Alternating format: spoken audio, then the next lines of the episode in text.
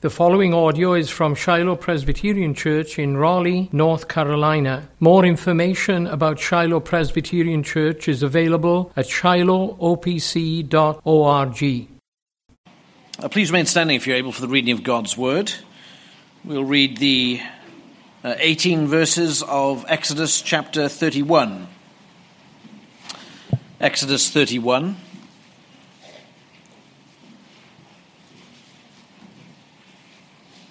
And we see the uh, sermon title is Covenant Blessings, Work and Rest. Work and Rest. Let's give our attention to the reading of God's Word, Exodus chapter 31. The Lord said to Moses, See, I have called by name Bezalel, the son of Uri, son of Hur, of the tribe of Judah, and I have filled him with the Spirit of God, with ability and intelligence, with knowledge and all craftsmanship, to devise artistic designs, to work in gold, silver, and bronze, in cutting stones for setting, and in carving wood, to work in every craft.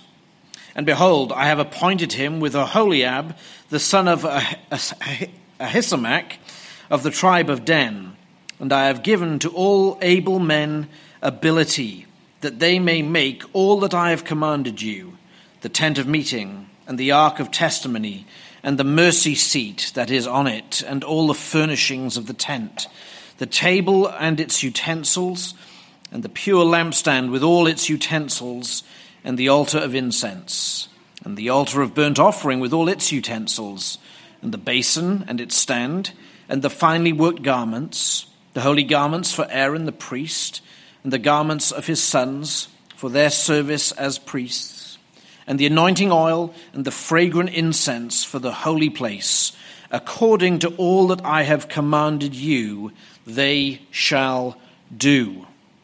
And the Lord said to Moses, You are to speak to the people of Israel and say, Above all, you shall keep my Sabbaths for this is a sign between me and you throughout your generations, that you may know that I, the Lord, sanctify you.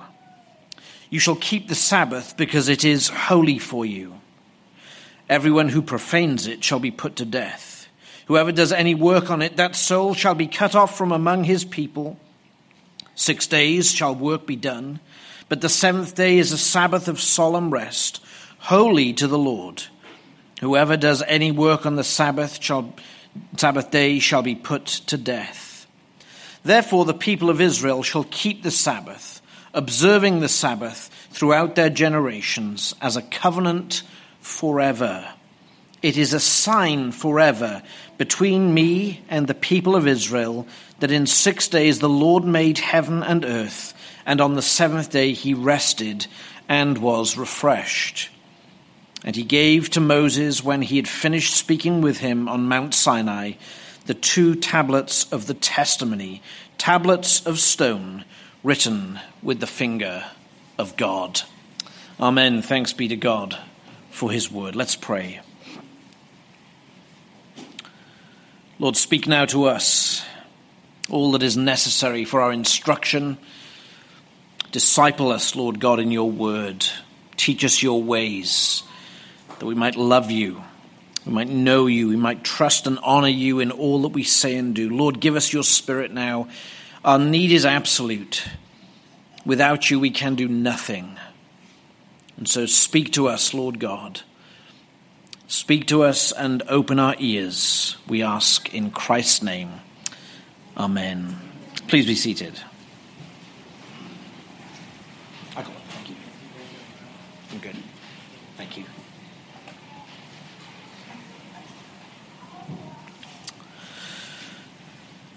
Well, we're coming to the end of the long section in the book of Exodus about the instructions on the making of the tabernacle. And, and with that in mind, our Lord now presents, kind of as the capstone of this long series of instruction, the capstone, he, he presents to them two blessed covenant realities.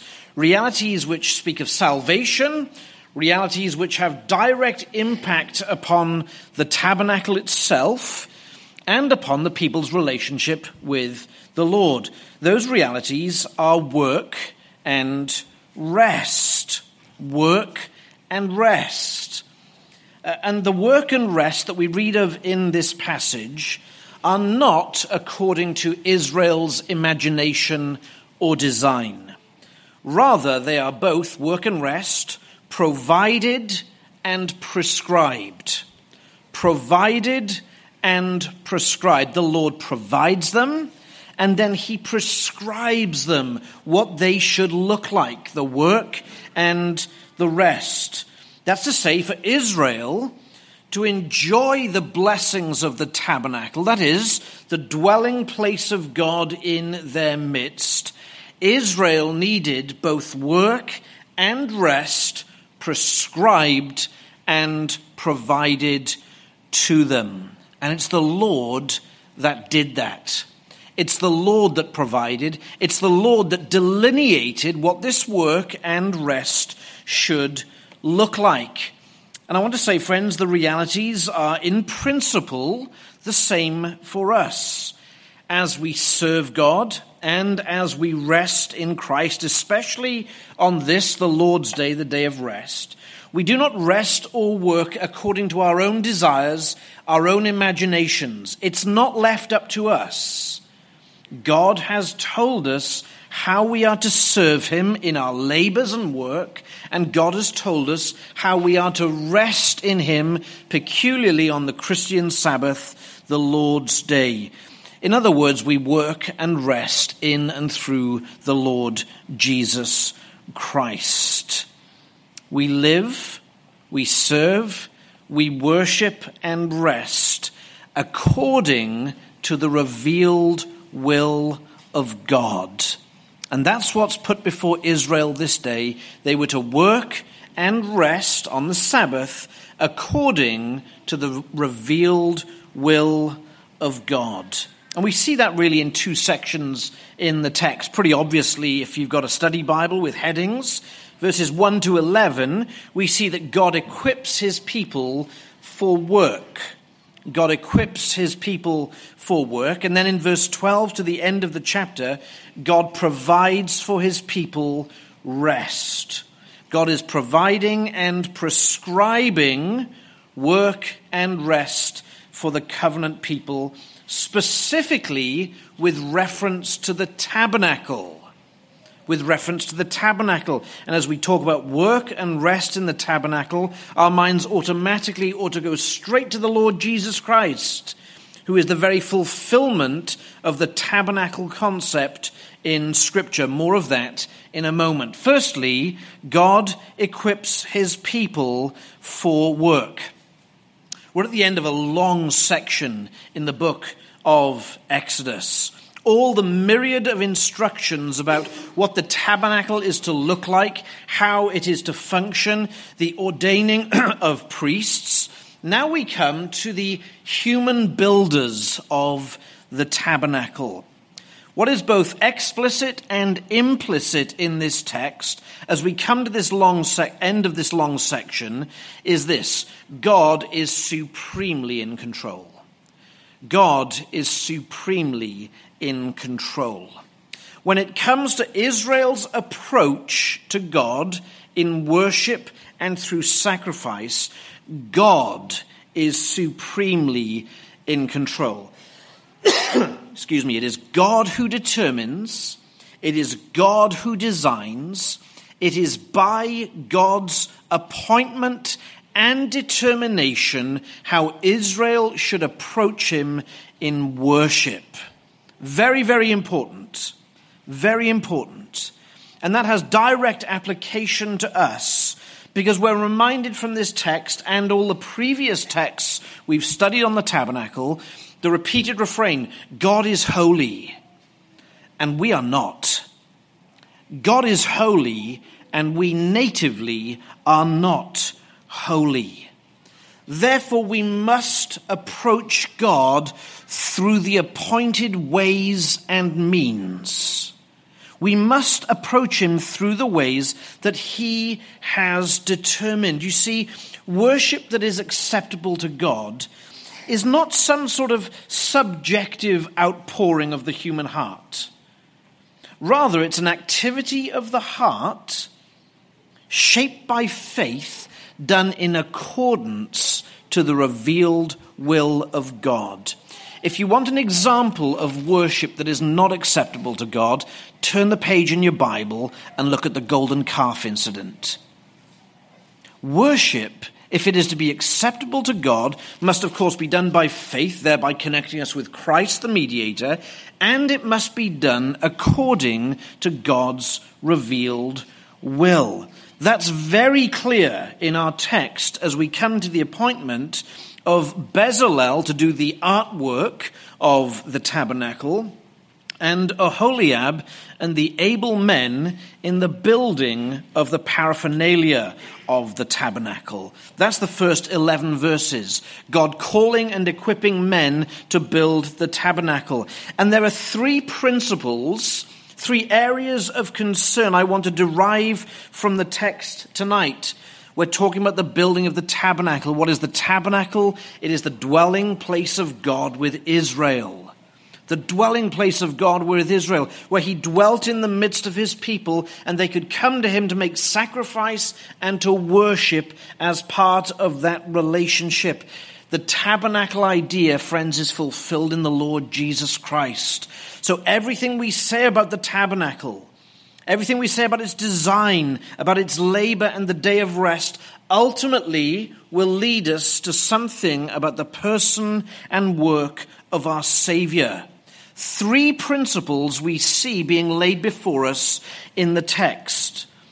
The first is this God is appointing work for his people. God appoints work for his people.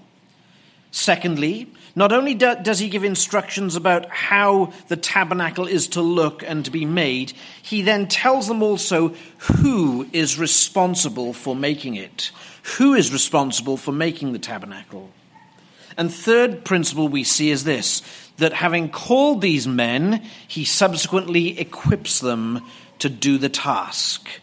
He gives them work, he tells them who is to do it, and he equips them to the task. Firstly, God appoints work for his people. That's not new, it's a creation ordinance. Man was made to be a working part of the creation. And what we can say is this very briefly in the creation of the earthly tabernacle, it required human work, the labor with hands. These men, Aholiab, Bezalel, and all the able men were to commit themselves to obedient labor. Obedient labor in the way that God called them. God called them to a certain kind of work. The second principle is this just as God gave the design of the tabernacle, now he tells us who will actually build the tabernacle. We see that there in verse 2 and verse 6. God says, See, I have called by name Bezalel, verse 6, and behold, I have appointed with him Aholiab, and I have given to all able men ability. Appointed by God called by God. These men are selected as chosen servants by God, not by Moses, not by the people. It's not left up to a vote of the people. Whose work do they like the best? This is a divine calling of servants of God, men chosen specifically by God for a specific calling. It was not open for all. God was very restrictive when he called these men by name, called them as chosen servants of God. Yes, it was God who decided who should actually make the tabernacle. The third principle is this having given them work, having called the ones who were to do the work, God then equipped them to do that very work. Verse 3 He's called Bezalel, the son of Uri, and it says, And I have filled him with the Spirit of God. I have filled him with the Spirit of God, with ability and intelligence, with knowledge and all craftsmanship. Again, verse 6 I have given to all men ability that they may make all that I have commanded you. God equipped them in extraordinary fashion that they might build the tabernacle according to the command of God. Consider in these men that equipping of the Spirit. First, the equipping of the Spirit, I dare say, was in granting them wisdom. Wisdom, the language here, uh, in fact, is reminiscent of the Proverbs. That wisdom and discretion that comes through uh, instruction. They're granted wisdom. Granted wisdom to know that to deviate from the plan and command of God would prove disaster for the people of Israel. To deviate from the revealed will of God, even in the smallest detail, would provide disaster for the children of Israel. Chapter 32 tells us that. The people of Israel sat down to worship God Aaron having made a golden calf for them, and Aaron says to them, These are your gods, O Israel, who brought you up out of the land of Egypt. That's not how God said he should be worshipped. God, having delivered all this information to Moses and, and probably the people of Israel, what are they doing? They're setting it all aside. In their own wisdom, according to their own imagination, they're concocting an idea of the God that led them out of Egypt. And what does God say he would do when they approach him through this manner?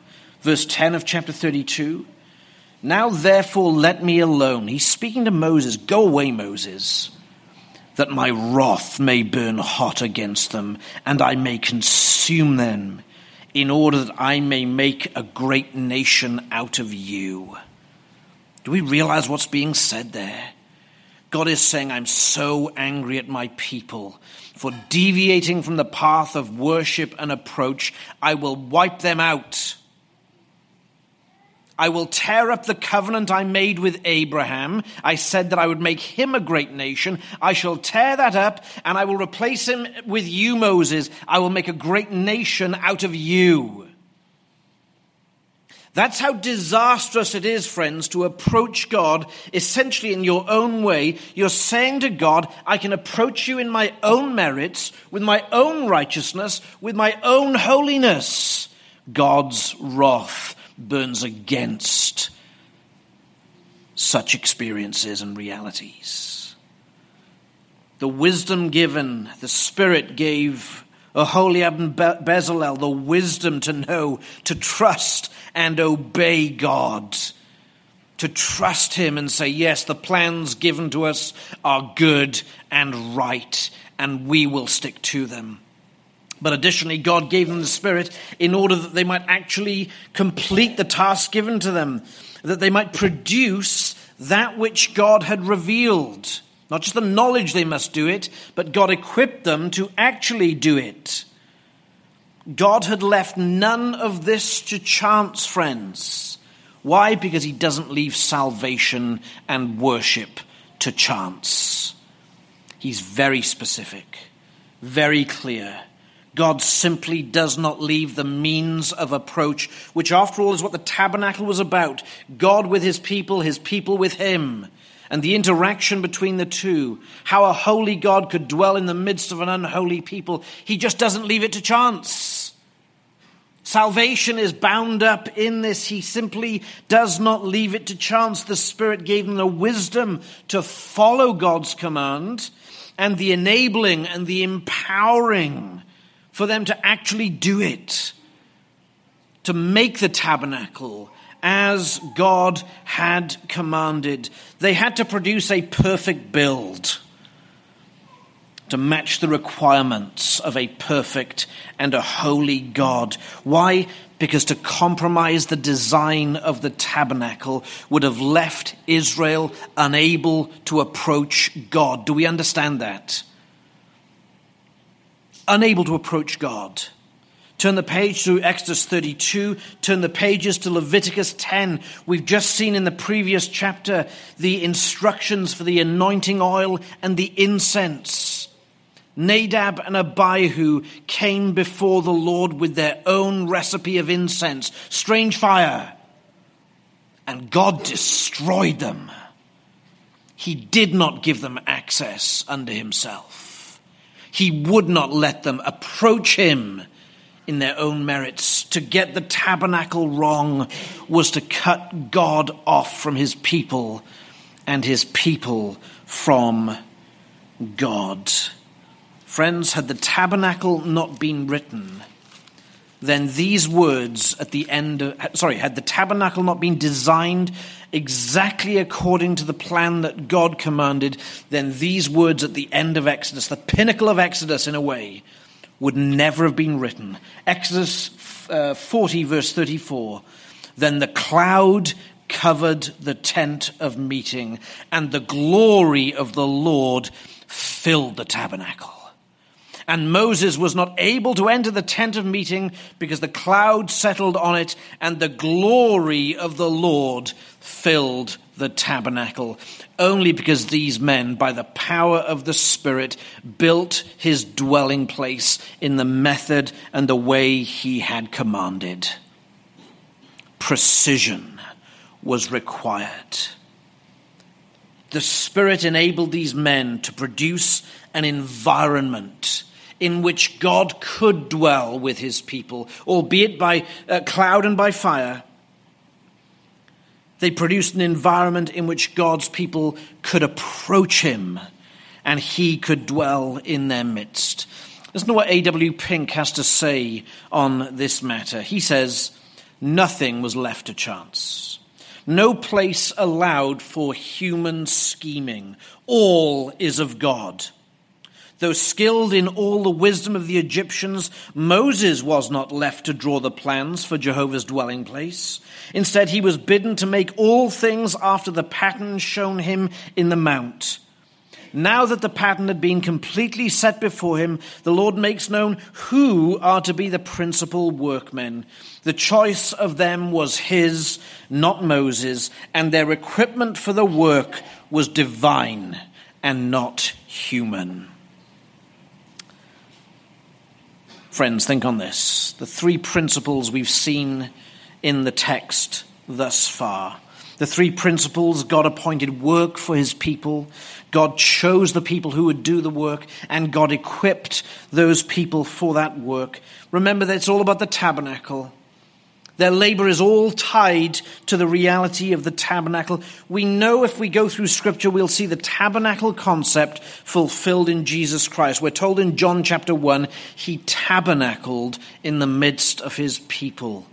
John chapter 2, he told us he is the true and everlasting temple, the real dwelling of God with men.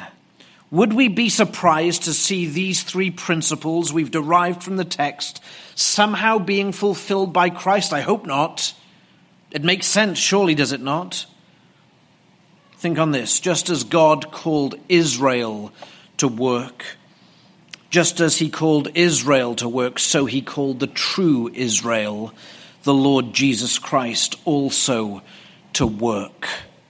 His life, friends, was a life of service and labor. How many times this morning did we hear in the preaching of the word how Jesus came to do the will of him who sent him? He came to do the will of his Father. We speak of the person and work of our Lord Jesus Christ. What was that work? It was a life of perfect obedience. By his righteous works, by his obedient works, by his labor, we are delivered. He obeyed the law where we could not. By his works, friends, we are accounted righteous before Almighty God. By his work on the cross, our sins are removed from us. We are forgiven. Yes, Jesus labored that you, dear friend, might be saved. But the second principle, just as the builders were selected by God, So scripture is clear that Jesus Christ, Jesus of Nazareth, was most clearly selected by God. In fact, he's called in the prophets the servant of the Lord. Many servants, but only one true servant of the Lord. Picked, appointed, chosen, and yes, anointed, to which we'll come in a moment.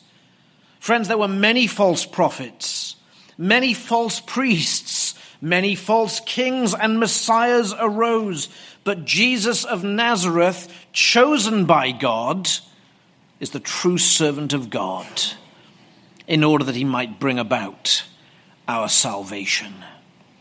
And yes, just as he was chosen by God to do the will of him who sent him, thirdly, he was also equipped by God. Just as Aholiab and Bezalel were equipped with the Spirit, Spirit, we read too of our Lord Jesus Christ at his baptism, receiving the fullness of the Spirit of God. Receiving the fullness of the Spirit that he might conduct his ministry according to the pattern that had been revealed unto him. He was busy with obedience. He did what God called him to do. He's the very fullness of the concept of God's dwelling place. And he did it well. He did it perfectly. Friends, ask ourselves why is it important to see Jesus in this text? Well, because he's there. He's just there. And if he's there, if scripture requires us to see our Lord in this text, that must tell us that it is something about Jesus worth believing or even necessary believing. If we don't have this Jesus, we have the wrong Jesus. If you have a Jesus of your own imaginations, a Jesus that pleases you, essentially does your bidding in one way or another, if it's not the biblical Jesus, you've got the wrong Jesus. And you've got no salvation. These things are essential for us to believe. His work, his calling and selection, his choice by God, his equipping to that very end are essential. That we have the right Jesus, and thus we have salvation. But salvation in Christ is not just a product of his work. We also see the effect of salvation, the effect of Christ's work in providing rest. And the Sabbath legislation here in verse 12 following is a picture of that rest that Christ provides us. And here we see God in verse 12 providing his people with rest, providing his people with rest. Note how, in the words of God, the Sabbath was enormously important to the people of Israel. And I want to say it remains enormously important for us also. Look at verse 13. The Lord tells Moses he's going to go and speak to the people of Israel these words. And the first words he says to him about the Sabbath, he says are these Above all, you shall keep my Sabbaths Above all, you shall keep my Sabbaths. God's not creating some sort of two tier law system here where he's saying, well, the other ones aren't quite so important, you know, adultery and, and theft. You, you can do them. No, no. He's saying you're absolutely to keep those, but above all, above all, keep my Sabbaths. In the context of the building of the tabernacle, everything that was to go into it all the curtains, the poles, the ark, the priests, the sacrifices, God says to his people, above all, keep my Sabbaths. Friends, I want to say to you the Sabbath is not abrogated under the new covenant. We have a new name for it in the new covenant. It's called the Lord's Day because of, of the understanding we have in Christ. But Christ himself reaffirms Sabbath legislation in his own observance of the Sabbath and in his own teaching and command, Luke chapter 6. What we have before us here in this text has some peculiar Old Covenant color to the Sabbath legislation. There are changes to the new covenant, but the Sabbath principle is not abrogated. There remains for us a Sabbath. And the Sabbath regulations here we have before us are a repetition, but also an expansion of what we've previously had in Exodus 20. Isn't that interesting? I think I'm right in saying this, but no other law is repeated in Exodus more frequently than the Sabbath. It's there in Exodus 20. It's here in Exodus 31. We're going to see it repeated again in Exodus 35. That doesn't happen with any of the other commandments in the book of Exodus. The Sabbath is emphasized, selected by God for peculiar emphasis. We note five things, and I'm brief on each one of these, I hope. Five things from this text which speak to us of the, the vital importance that the Sabbath is and should be to each one of us. I, I know it's late and we're tired and it's warm. Let, let's stay with it. This is really very important, vitally important to our faith. The first thing we see is the preeminence of the Sabbath, verse 13. Above all, you shall keep my Sabbaths because it is a sign between me and you throughout your generations that you may know that I, the Lord, the Lord, sanctify you the Sabbath was to be kept above all because by it the children of Israel knew that the Lord was about their holiness. It was a sign between him and them that he was absolutely and ultimately committed to their holiness. This is God's word. It's not our interpretation. Above all, you shall keep my Sabbaths. Why? Because there was a sacramental idea to the Sabbath. It's not a sacrament, but it's like a sacrament. A sacrament is a, a visible sign with a spiritual meaning attached to it. That's what God says the Sabbath is. It's a sign between you and between God that God is committed to making you holy. Every Lord's Day, as you come into the Lord's house, you are to be reminded of these words. This is a sign between me and you throughout your generations, that you may know that I, the Lord, sanctify you. Dear Christian, look unto the Sabbath day as a day whereby you are being sanctified.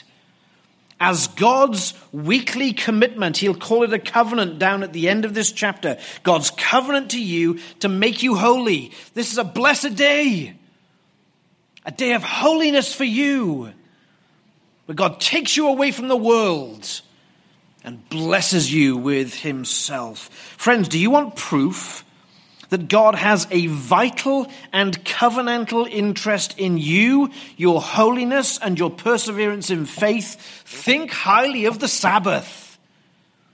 Delight yourself in the Lord's day.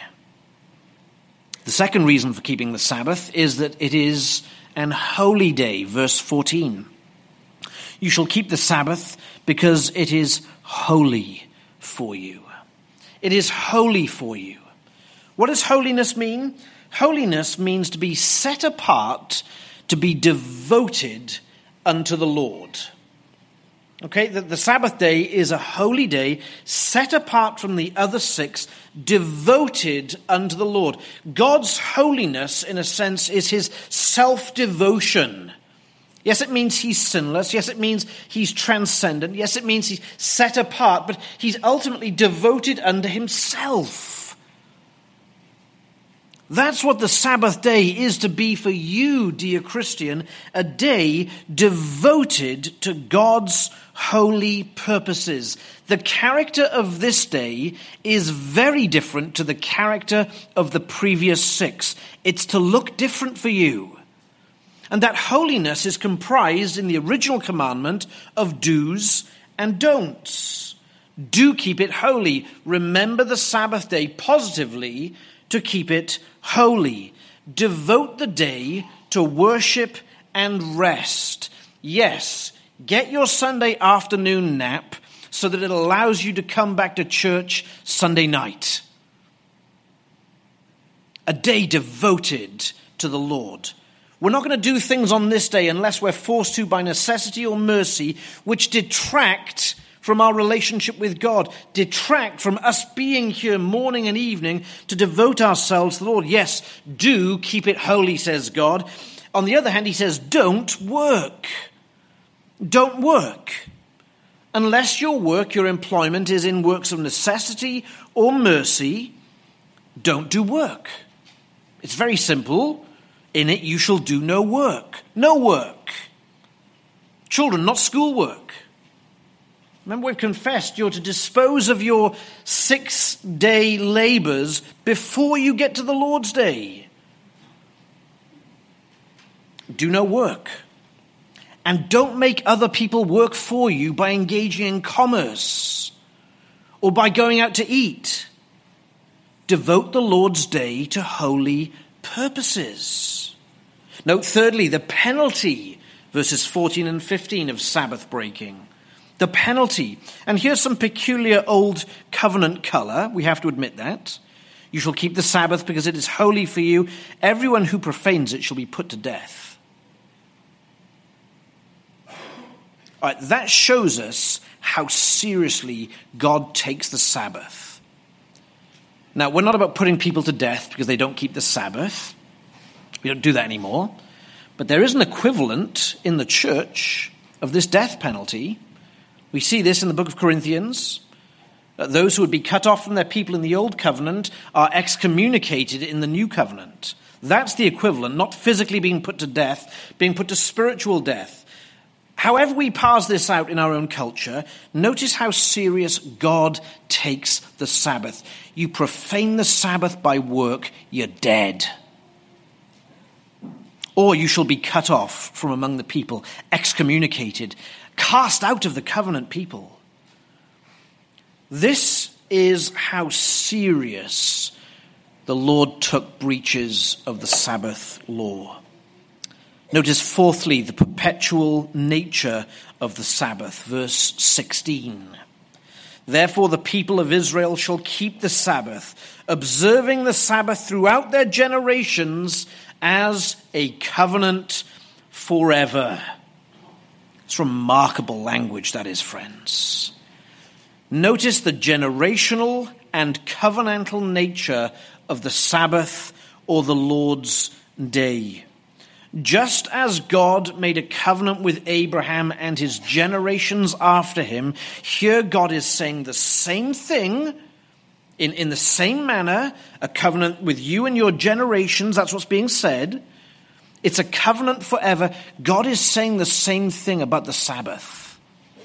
That's pretty amazing that God has given us this one day in seven, wholly set apart, devoted unto Him, to be to us a sign, verse 14, to be to us a covenant, verse 16. In the Sabbath and in God's presence, God shows forth His commitment to us in a manner that is not replicated anywhere else in life. God shows forth his commitment to us on the Sabbath in a manner that he does so nowhere else. It is to be a covenant to us throughout our generations. I've said it's almost sacramental. Observe the Sabbath. Keep the Sabbath. Think on the Sabbath. Why? Because there's great blessings attached to it. There's a, it's a sign. This day, is a sign of our eternal rest.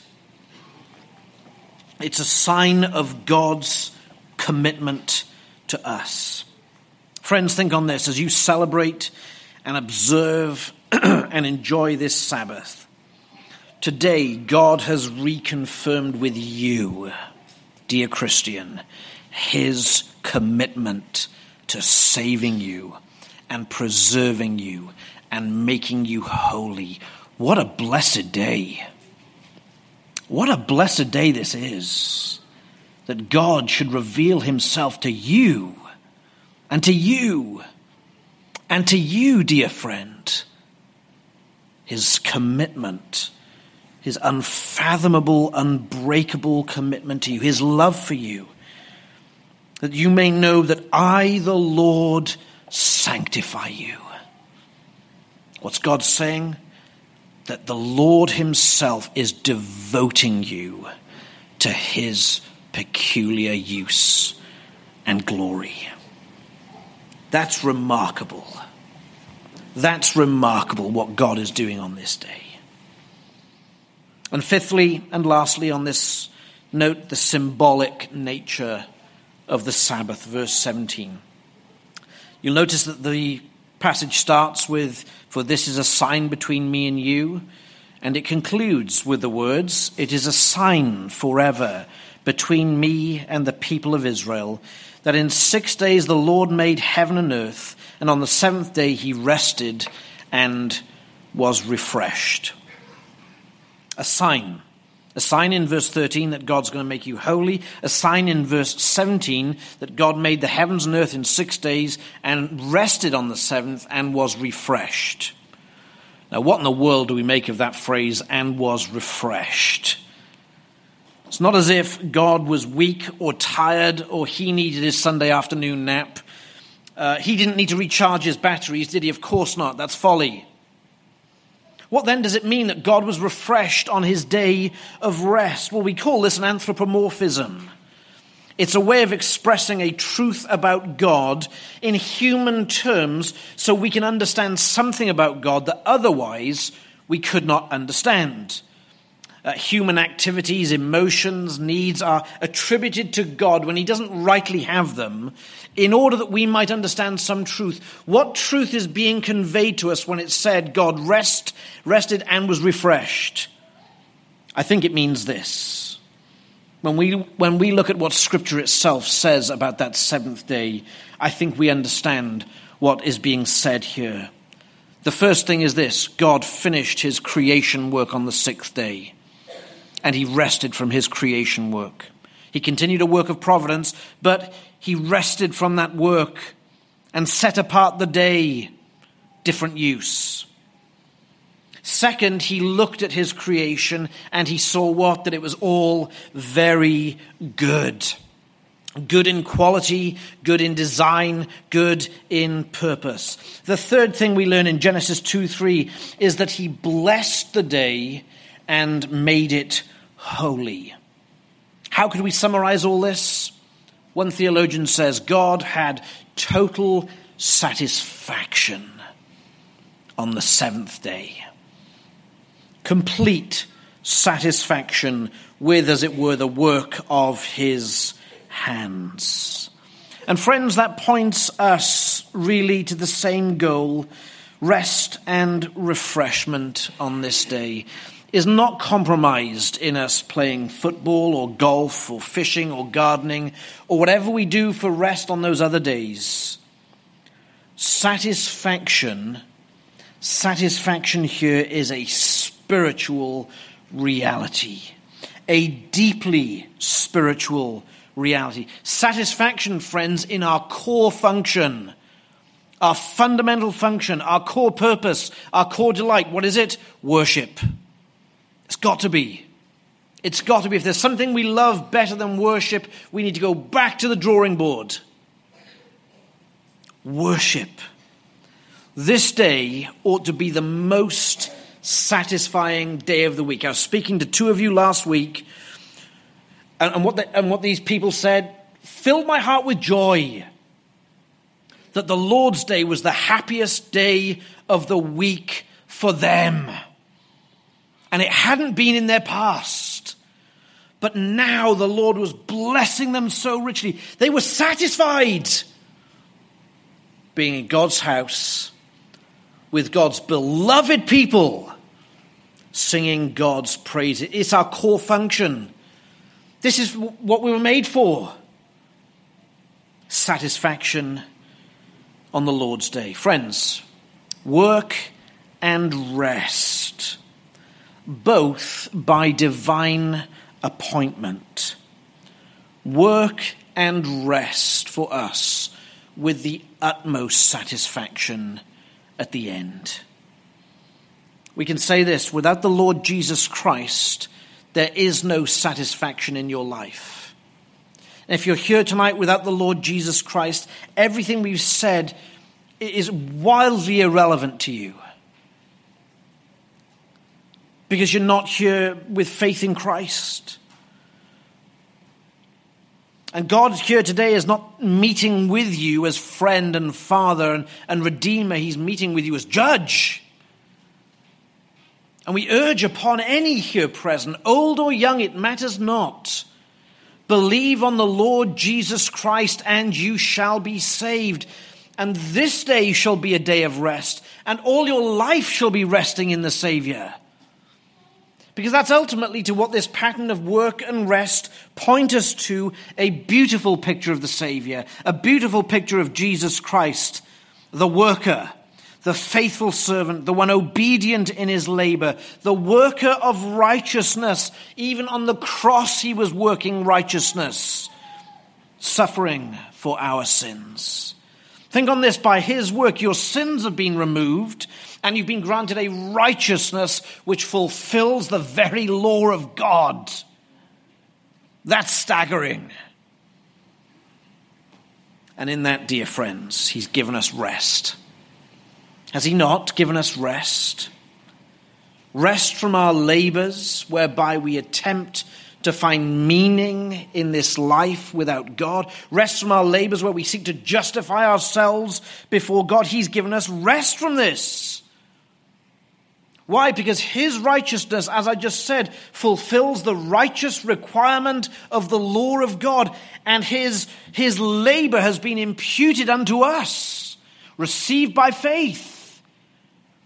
So that, friend, if you're a Christian here today, you are no less righteous than the Lord Jesus Christ, whose righteousness you have.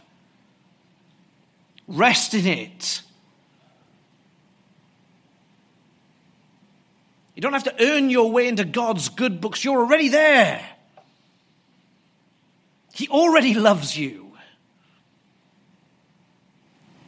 You don't have to work your way into that love. It's impossible to do anyway. That's the true rest. That by faith we receive Christ and all his blessings by faith. And the Sabbath, the Lord's Day today, is now what? It's the first day of the week. The Jewish Sabbath was the last day of the week. Work, work, work, work, work, work, rest. Now, what's happened? It's been reversed. The first day of your week this week, dear friends, is this the blessed Sabbath day, where you have been filled once again with the goodness of God Almighty, who is for you and with you. And now you are equipped by this day to go out into the world and to work, to work on behalf of Almighty God. So that whatever you do, whether you eat or drink, whether you witness or work, you now as a Christian do it all to the glory of God. The rest of this day. What's happening now? What hopefully has been happening all day long? God has revealed to you, dear Christian, once again, his sign of his utmost unbreakable commitment to you and to your children after you, the generations that come after you. God has given us a covenant Sabbath every seven days to remind you of this, how good and pleasant it is.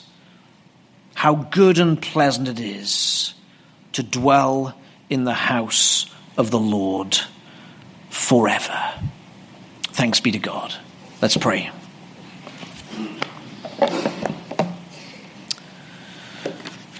We give you all praise and honor and glory, our great and mighty God.